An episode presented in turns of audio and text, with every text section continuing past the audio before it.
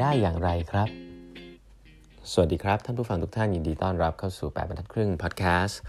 สาระดีๆสำหรับคนทำงานที่ไม่ค่อยมีเวลาเช่นคุณนะครับ อยู่กับผมต้องกวีวุฒิเจ้าของเพจ8บรรทัดครึ่งนะฮะวันนี้เป็น EP ที่ 1215 แล้วนะครับ ที่เรามาพูดคุยกันนะครับ วันนี้จะเป็นตอนท้ายๆแล้วนะฮะของหนังสือที่แนะนำมากๆนะครับชื่อว่า Build นะครับเขียนโดยโทนี่ฟาโดนะครับเป็น คนที่ร่วมสร้าง iPod นะครับมากับ Steve Jobs นะกันนะเป็นตัวตั้งตัวตีนะครับก็ครั้งนี้เนี่ยเขาพูดถึงเป็นบทที่ชื่อว่า how to spot a great idea นะครับเอ้ไอเดียดีๆ มันมาจากไหนนะฮะทีนี้เนี่ยต้องต้องเล่าย้อนเท้าความไปก่อนนะครับว่าโทนี่เนี่ยเขาเป็นพนักงานประจำนะต้องเรียนก่อนทำงานสตาร์ทอัพมานะทำงานที่สตาร์ทอัพนะแล้วก็ทำงานที่ Apple นะครับเขาใช้เวลาประมาณ 10 ถึงเกือบ 20 ปีเลยนะครับ ในการที่ทำงานประจำอ่านี่คือโทนี่นะเขาไม่ได้เป็นเหมือนกับ fresh grad เจ้าของสตาร์ทอัพนะฮะ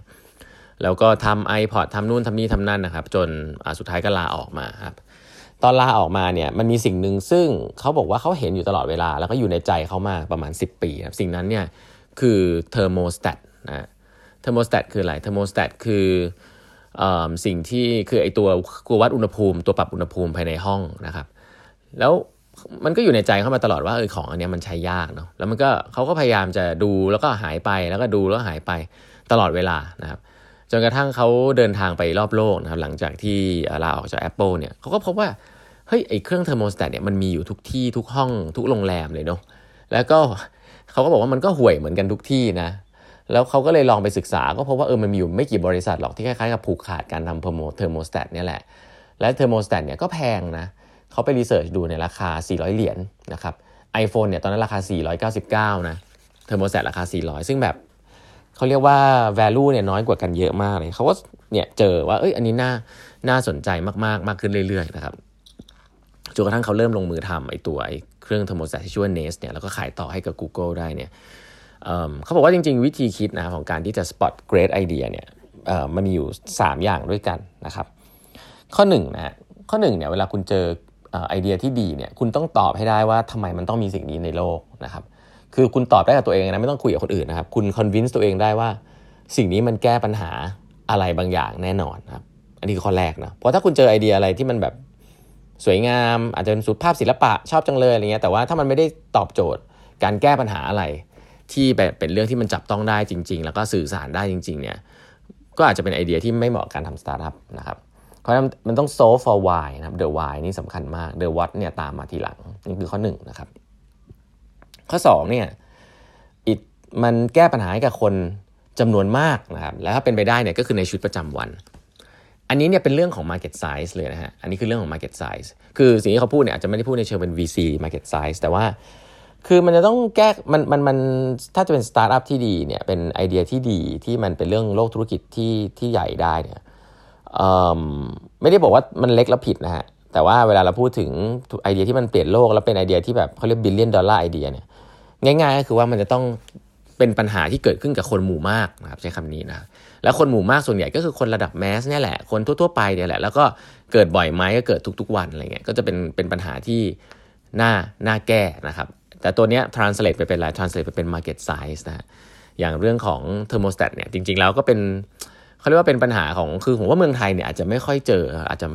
อาจจะไม่ค่อยเขาเรียกว่าอะไรไม่ค่อยคุ้นเคยนะเพราะเราเปิดแอร์ปรับอุณหภูมิใช่ไหมแต่เมืองนอกเนี่ยมันมีทั้งเย็นมีทั้งร้อนใช่ไหมครับมันก็จะมีเครื่องที่ปรับอุณหภูมิอัตโนมัติอะไรเงี้ยก็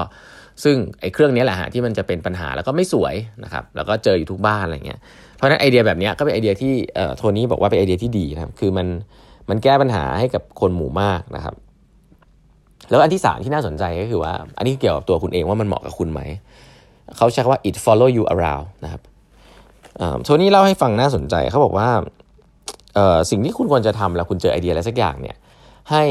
ให้ฝึกที่จะ delay intuition นะครับ คือเวลาคุณเจอไอเดียอะไรครั้งแรกคุณรู้สึกว่ามัน work มันเจ๋งมากๆ เนี่ย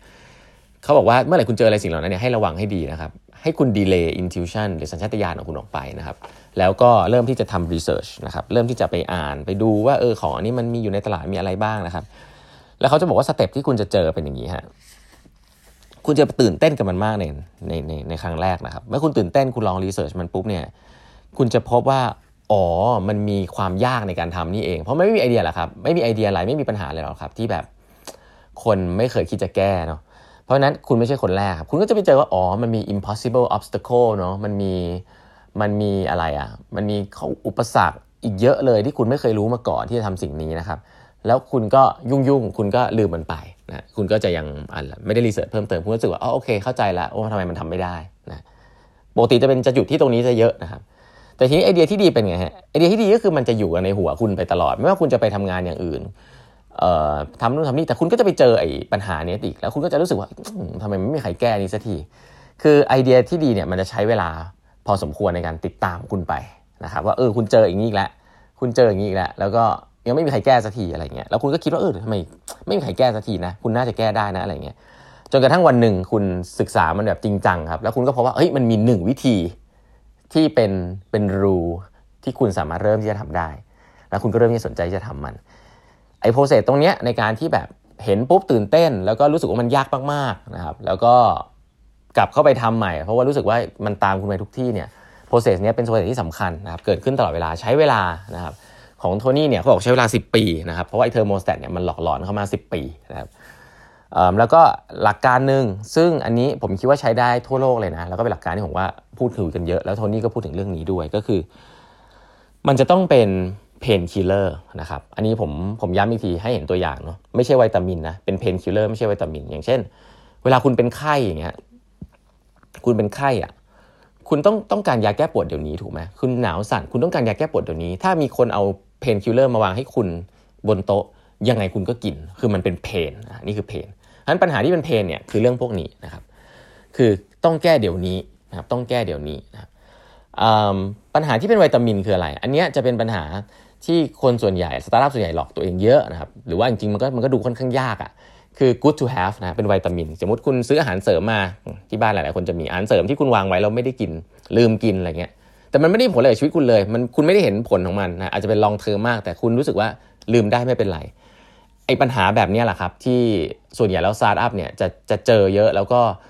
คิดไปเองว่าเฮ้ยอันนี้เป็นเป็น pain point นะครับแล้วพอ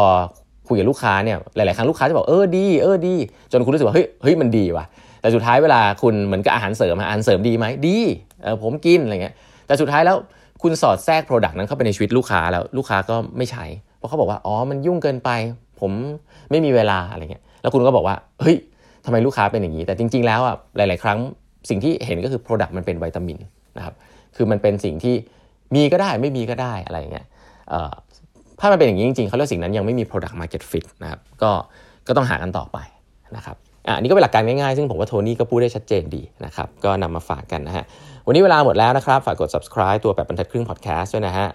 ติดตาม YouTube Channel ของแบบบรรทัดครึ่ง podcast ได้นะครับ ก็จะมีสัมภาษณ์